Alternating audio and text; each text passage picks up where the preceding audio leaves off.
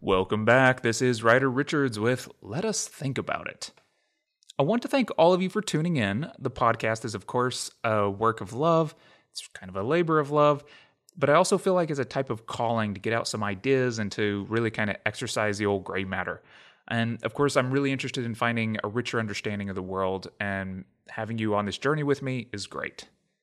I definitely could use some help on the journey. So if you get a chance, rate and review the show, visit the website, letusthinkaboutit.com, sign up for our newsletter, maybe give us a one time donation, whatever you want to do.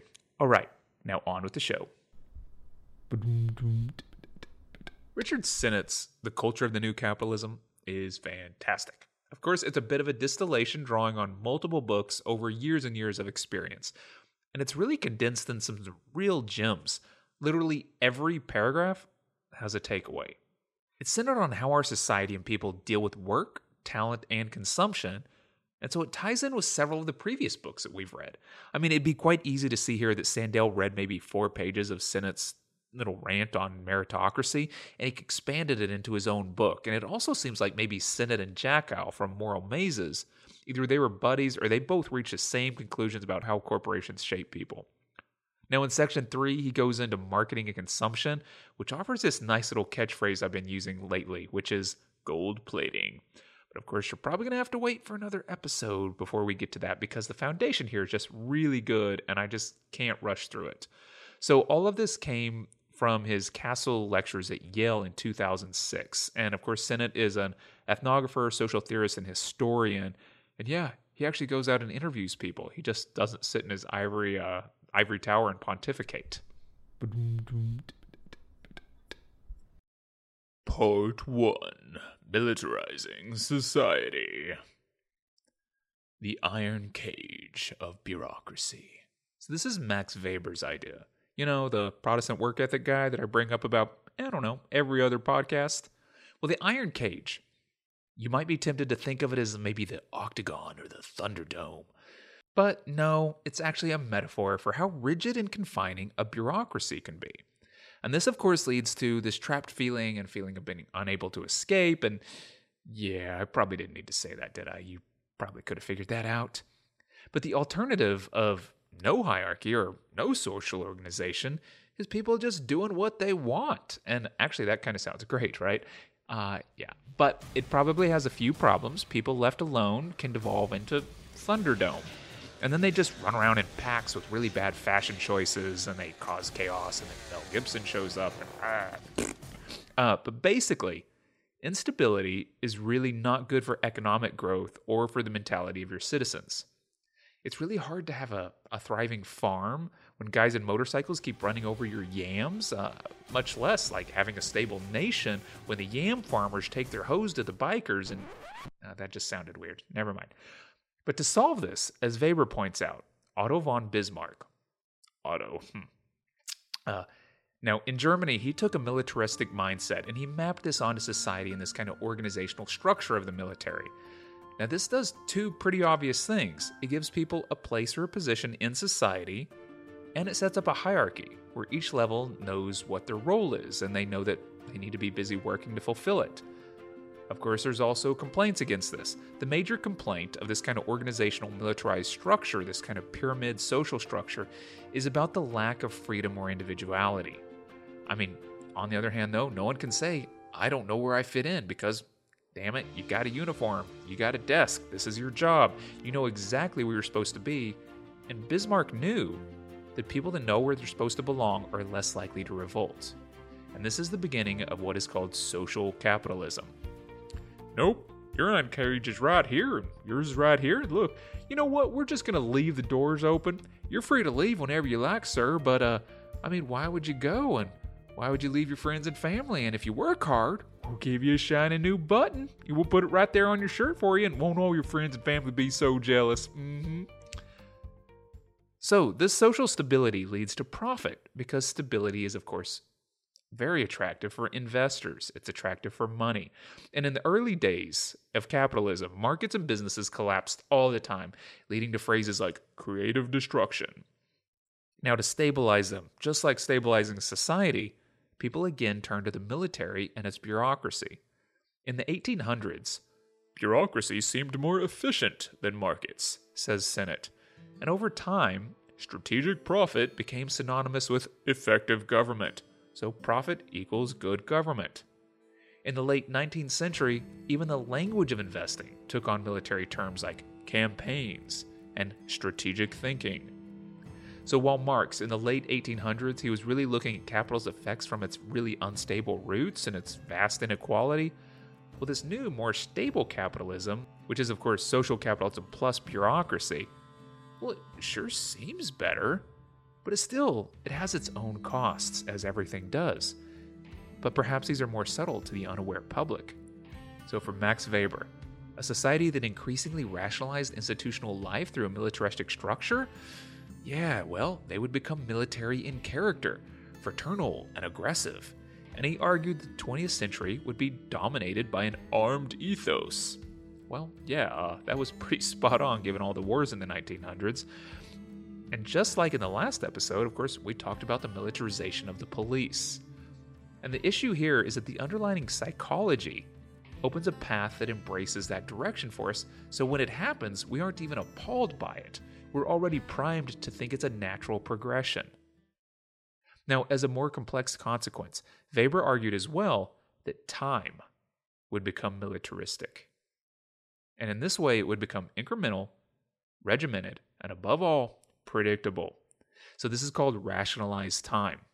And this really changed how people narrated their lives. They're no longer just thinking about what would happen, they planned on how things should happen. This predictability allowed workers to plan and to buy houses and develop a sense of agency and power. That all sounds great, right? Well, this is a time of Bildung. I don't know how you say it, it's German. Uh, this is a German conception of building yourself for a life, wherein steadiness of purpose became more important than bursts of ambition. It might seem a bit iron cagey automaton to have all this stability, which might really annoy the crap out of us open progressive types. Yeah, but for a large swath of the population, from recent polls, roughly half the population, this kind of predictability and stability and this promise was a very reassuring balm. And yet, of course, you're going to look around you today and you might think, heck, Ryder, I don't see any of that stability. I don't have any predictability. I just have anxiety. I can't be steady of purpose because my job is constantly shifting. Well, yeah.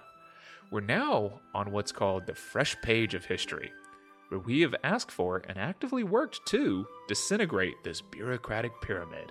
And oddly enough, this has returned us to insecurity by our own demands.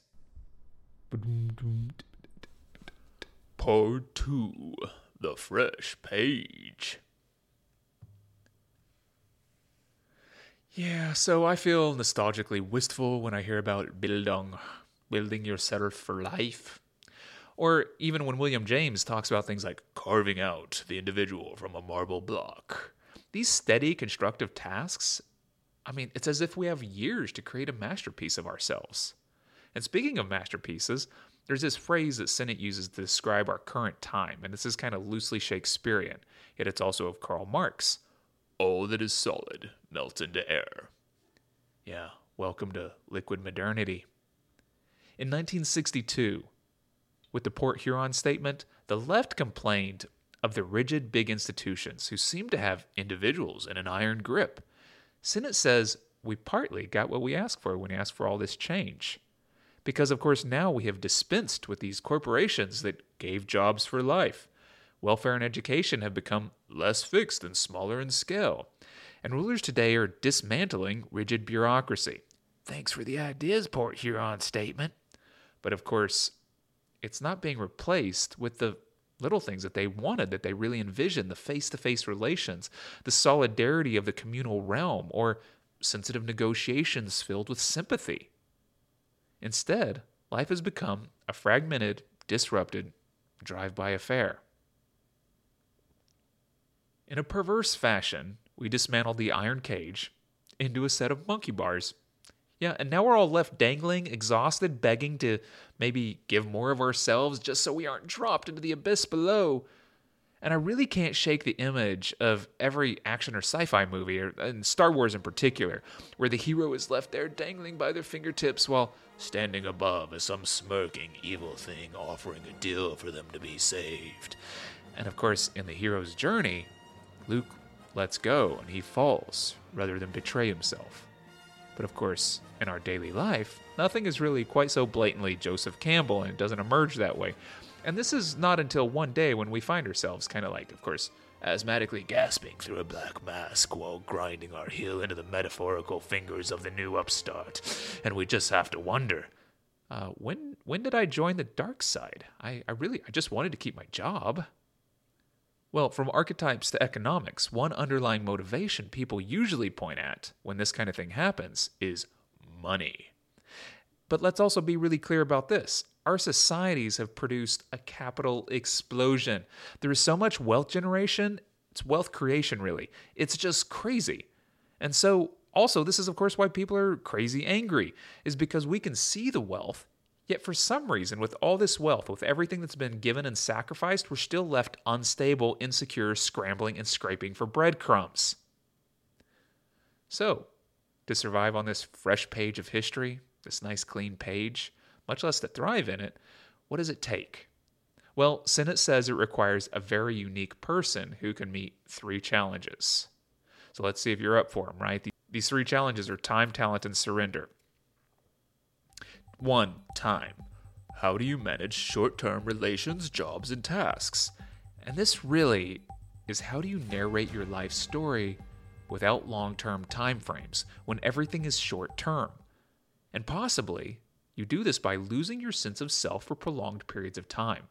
Now, militarized time, that is this reliable, predictable time, is coming apart. So you can't plan and you have less agency and power, and you have to be okay with that. Now, talent. Number two, doing one thing really well, like a craftsman. Unfortunately, that is now detrimental and one dimensional and thus of no use to corporations. So your talent and potential, well, yeah, that now must be mined and updated frequently. Potential now is much more valuable than your past achievements, so be ready to give up your history. And this comes to part three surrender. How do you let go of the past when no one owns their own job? So there's no guaranteed places anymore in the pyramid. You have to surrender yourself and your past over and over to always be becoming the new potential. Once again, surrender your long term narrative of yourself. In short, the successful person today is flexible, unattached, and without history. They are fragmented, they are fast, and they're open for hire. Yeah, kind of like Boba Fett. Now, on this fresh page we're on, George Soros says transactions have replaced relationships. And I'm going to keep saying this over and over. Now, in a globalized multinational world economy, these flows have become less coherent. The desires of the corporation, as Deleuze would say, are obscure and they're less reliable. Sennett offers an example of interviews from the early 90s and these startups in Silicon Valley where programmers took money from bankers. Well, they tried an idea out, they failed, and they moved on. Sennett says they despised steadiness of purpose, and they had an impressive tolerance for failure. Yet, of course, eventually the bankers moved on. And of course, the dot com bubble burst in the early aughts. And suddenly, this fresh page in history, well, yeah, all these people are alone on it. And as one programmer says, they no longer want to know you anymore. They have heard too many bright ideas before. And Sennett says, alone, they suddenly discovered time. The shapeless time, which before had exhilarated them, the absence of rules for how to proceed, well, now their page was blank. In this limbo, isolated, without a life narrative, they discover failure. So, this is just like a machinist who has lost her trade, or similarly, the young student who wants an arts media degree, but uh, you know they're tempted. But on this fresh page, well, they all just face the prospect of drift, drifting in isolation. In my mind, this drifting in isolation, this echoes Baudrillard's sentiment of the last episode, where we move faster without a shadow, without ideals to reference. But we really can't plan on where we're going. And this is really like being dropped from those monkey bars and you're falling. Or, as a friend of mine reminded me, it's really all just a matter of perspective. Perhaps without orientation, falling is the same thing as flying. Your terror can become euphoria by embracing the acceleration. And yeah, and eventually we're going to get into accelerationism. So hold on to that. Part 3 Social Capitalism. In the olden days, the pyramidal bureaucratic structure with its rationalized time, it worked to teach delayed gratification. Now, of course, this is what my dad always talked about. He was always like, go out and shoot baskets now so when the game comes, you won't miss. And I guess I was supposed to be prepared to reap benefits from this. I, I don't know what that is. People cheering, I, dating a cheerleader. I have no idea. Uh, it didn't work though. uh, either way, the other side of this is be disciplined to study now so you don't fail and then you can make lots of money in the future. And then, of course, I went to art school, so. Anyway, Weber says the problem is we learn the discipline of delay, and it becomes so ingrained the person will not permit themselves to arrive. This is crazy, right? The anticipated future never arrives, and their delay fulfillment turns into the iron cage, and this is now their psychological home. Permanent deferral and ambition abstract and alienate the person from participating in a real and open life. They become rigid, just like the iron cage, walking only on the stepping stones that are laid before them. Well, this type of training of people, this aligns with the homogenization of all things, the stability of all things, the steady path. So, to accrue social capital, one must become like the machines one works around. Through Taylorism, with his stopwatch factory management system, all in the name of efficiency, well, people are not really unique, and actually, if anything, they must hide their distinct life story. Now, this seems to imply that an army of drones would be formed, and you're absolutely right. There were a lot of drones, and they were formed. But as Sennett explains, and he kind of says he wishes that Max Weber knew more about it, in the military, they may all look the same and act the same, but there's a latitude and some autonomy through a chain of interpretation. So when Otto von Bismarck screams, Give me a ham sandwich now! About two hours later, a salad arrives yeah, so this is really just playing telephone because in all orders, there's a couple ways to interpret it. There's the literal interpretation, and there's the spirit of the order that is translated.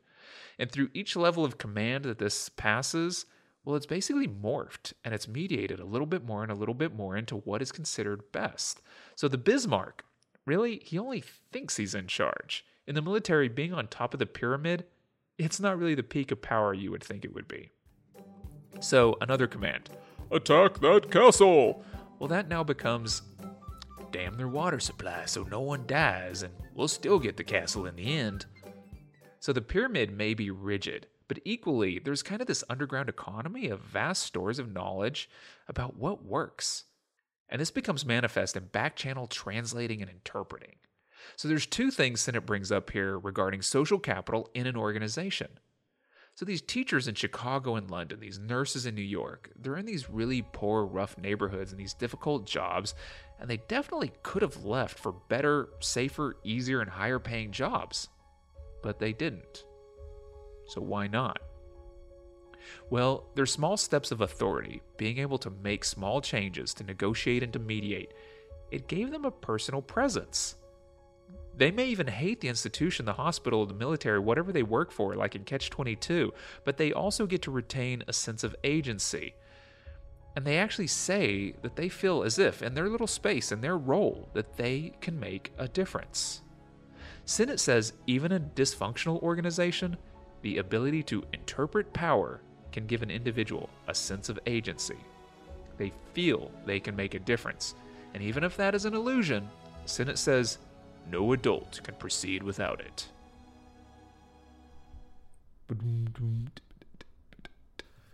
Part 4 Capital.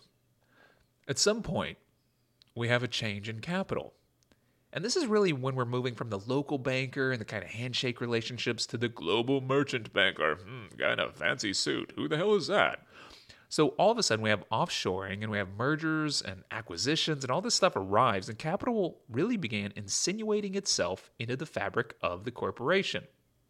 Now, of course, to me, this all feels kind of meta because instead of making products for wealth, companies themselves became the wealth. And once again, we have begun to break substance from meaning and we form a trans economics that actually runs itself with little reference to the real economy. So, in the daily lives of companies, this plays out as, you know, I don't know, foreign agents arriving, and all of a sudden they're destabilizing previously working systems and relationships. And there's investment opportunities that lead to things like hostile takeovers. And all these institutional relationships, oh, well, isn't that quaint? These are just troublesome burdens to be shed.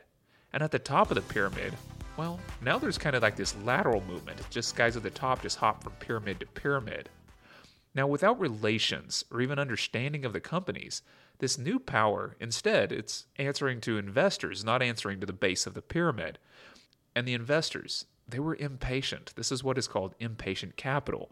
And you can see the change that happens. In 1965, a pension fund held stocks for about four years. In 2000, it averaged less than four months. So the game had changed to serve short term rewards. And this is, of course, to the detriment of the company, employees, and products. You remember in part one when we said stability equals profit, which was seen somehow as effective government? And we said things like bureaucracy was more efficient than markets.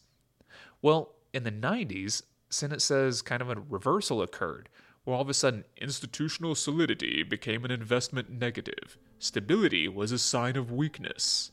The willingness to destabilize one's own organization sent a positive signal to investors. This is absolutely crazy. So, if your corporation was stable, this was actually seen as stagnation. This was a negative. And of course, now we can't overstate this enough. We also have technology showing up. We now had email. And this is the bane of everyone's existence, but it's a technology that shifted and altered the way that companies work because it changed the way they communicate. Now, its key destructive feature was not actually its instantaneous means of communication. No more ordering a ham sandwich and waiting two hours to end up with a salad, because beyond the immediacy, it diminished interpretation and mediation. So when somebody says now, when the CEO sends you an email saying, attack that castle, well, this is now documented and sent from a man high up with a fragile ego, and he sent it directly 16 levels down into the private, right, who now has to attack that castle. You have to do literally what he said, even if you know it's a bad idea and there's a better way. So, the self healing and thoughtful filtration process that we used to have in the pyramidal bureaucracy, well, that's gone. And this is a very dramatic shift. We now have centralized power that can reach out to anyone at any point in time. There's no longer a pyramid. Equally, with technology, we have reduced the need for the lower layer of the pyramid through things like automation and gadgets and barcode readers and whatnot.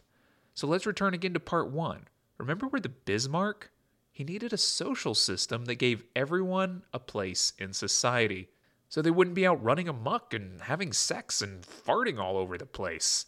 And yes, he wanted all those farts saved for the nation, so he created a militarized bureaucracy for society and this formed a social capital where everyone knew who and what they were, and your farts were valued.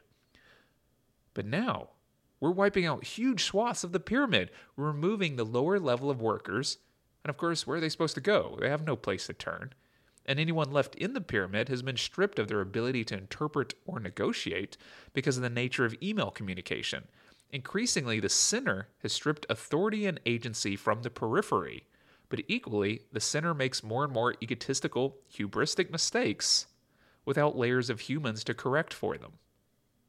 So, the other thing about this, though, is you got to look at the technology and say, well, this all kind of makes sense. The rationale is that keeping 30 people on the payroll when they can be replaced by one machine, ah, that's kind of stupid.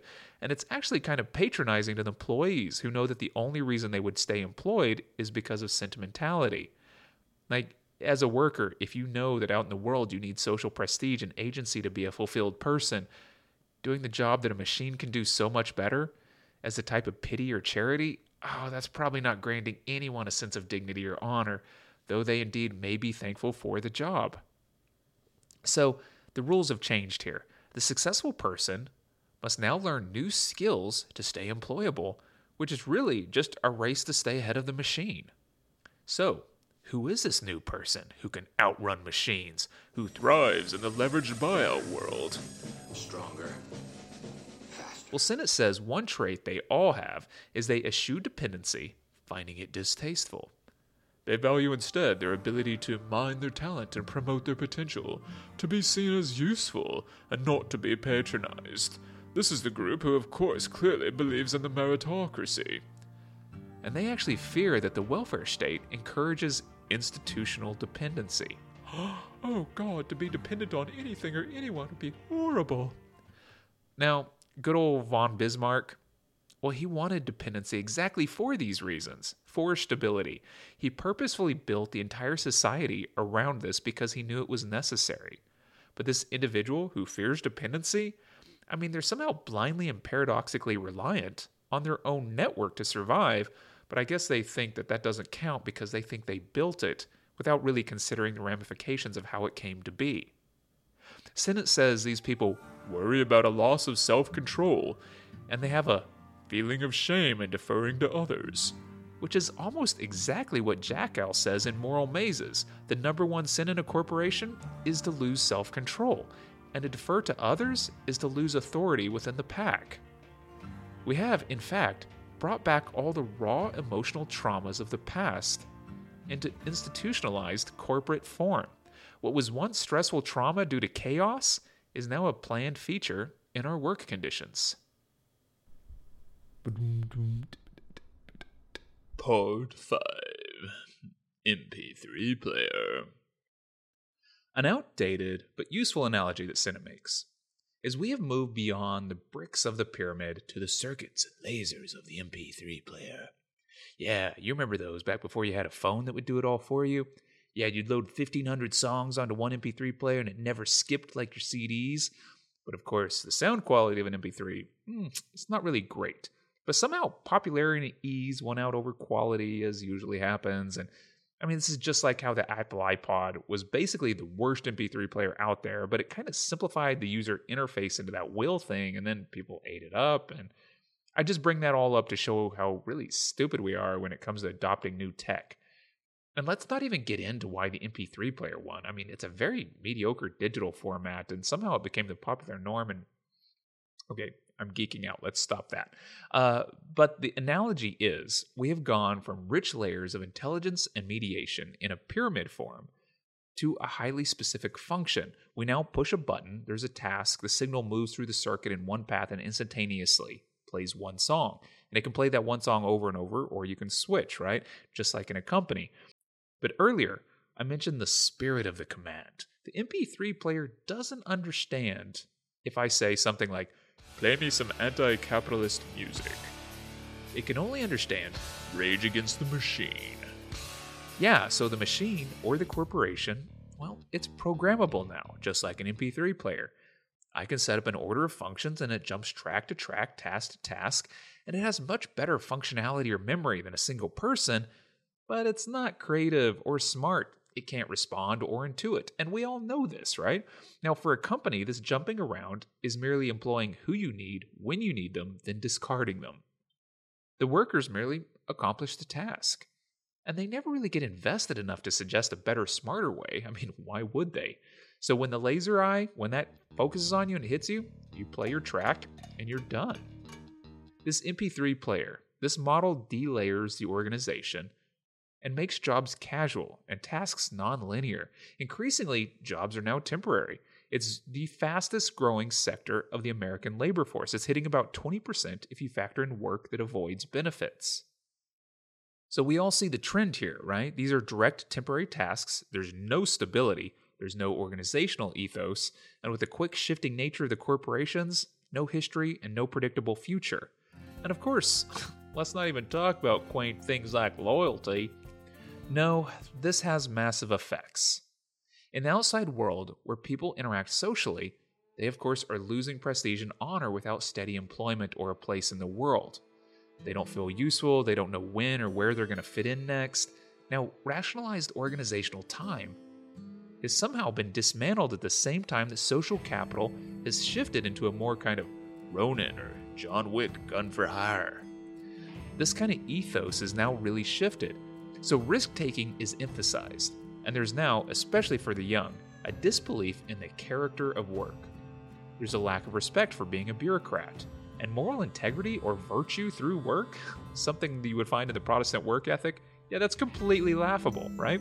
Now, Sennett says where workers once could articulate their desires and future plans, current workers find it hard to even verbalize or find language to pin down their amorphous impulses.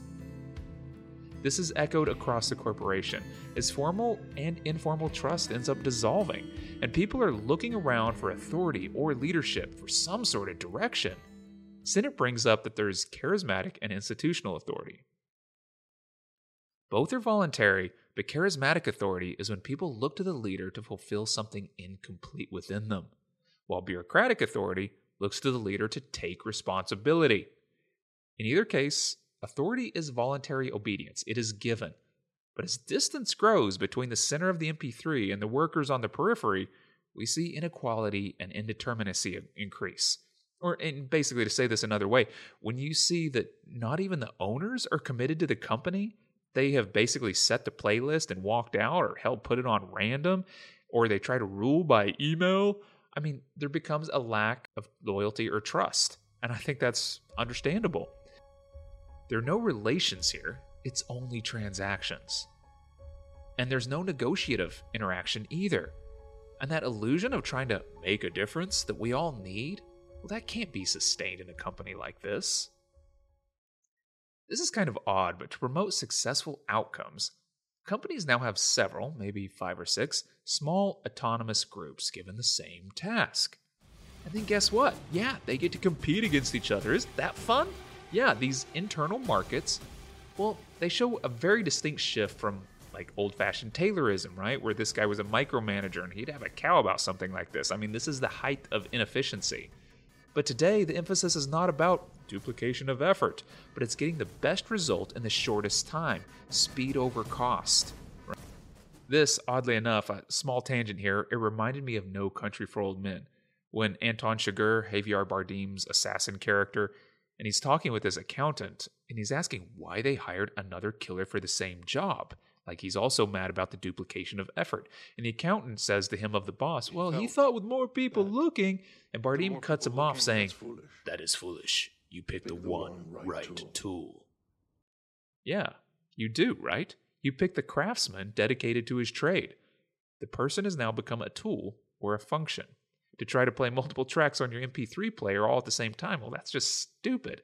And yet, that's where we're at. You know, earlier we pointed out that talent in one domain is not what companies want anymore. Potential is more desirable than your past achievements. And you see here how Anton, the one right tool, even for a single minded sociopath, that's not even enough for the company. So, leadership gurus in the 90s, they said things like, loyalty is dead. And thus, the individual must take on the role of self governance, self training, and they must entrepreneurially hone themselves, stripping away those cumbersome, antiquated notions of loyalty, trust, or respect. Right? So now all of a sudden we're lighter, we're faster, we're free of our shared histories, we're free of friendships or family or social capital or prestige or even our sense of self. In a social setting, this does start to smack a little bit of Thunderdome, right? Where the corporation sets up these false competitions for sport and they drive up anxiety and stress. Yeah, yeah. While alienating your colleagues from whom we're supposed to be forming trust bonds. Yeah, this is great, right? This is totally the gladiator model with a little bit of MP3 thrown in. Are you not entertained? And just like an MP3, it strips the richness and quality from the source in order to have a lighter, faster, easier, and much, much more transferable function. This is not the best of us. This is simply the version stripped into a popular format. And like a track, our reduced MP3 version is anxiously awaiting for the player's laser eye to shine upon us. Please shine upon me, upon which we will jump up and perform, and then it skips to the next track. And we're left anxiously, unknowingly waiting until it will turn again. In delayering the corporation and replacing individuals in roles with technology, there's also a loss of institutional memory. which was originally stored in the pyramid in the people. And now there's no memory of translating layers to interpret who and what works and what doesn't. And of course, the companies have become unaware of how to rebuild social capital or trust. Because not only have they replaced relations with transactions, but oddly and fearfully, despite all their power, the leaders in the center are washing their hands of thinking critically about their employees, and they outsource their authority of any kind of painful decision to consultants. Yeah, consultants are the true Ronins. Those are the true John Wicks out there. And consultants, often dismissive of things they know nothing about, much like creative work, wield the power and authority like a hammer. They tend to wreck companies and then they pocket their insane fee and walk away. And Sennett shares how consultants in their hubris nearly broke the BBC in the 90s. This is kind of like outsourcing your playlist to your mom, or maybe sharing your Spotify account only to find out that your friends let their kids use it. So, this is the divorce of authority from power, and it's the hiding from accountability or responsibility. It really is now the hiring of Anton Chigurh or Boba Fett because you can't handle your own problems. Looking people in the eye has become too hard. Can I outsource that to someone? Perhaps Marina Abramovic. Maybe she can look people in the eye for me. Okay, that is the first of three sections in this book. I just really thought Sennett's insights were quite rich, and they help us map out how we have gone from instability and chaos to state stability to capital insinuating itself, and now we have corporate instability and very much weakened social institutions that are left to deal with the fallout. As Sennett says, the social has been diminished, capital remains. Next time, for The Culture of New Capitalism by Sennett, I hope to tackle section two, and maybe if I learn how to edit, we can maybe squeeze section three in there as well. Anyway, as always, if you enjoyed this, if you learned something, if you got one little takeaway from it, please take a second to rate and review the show. And of course, I'm now accepting memberships on the website at letusthinkaboutit.com. Until next time, stay safe.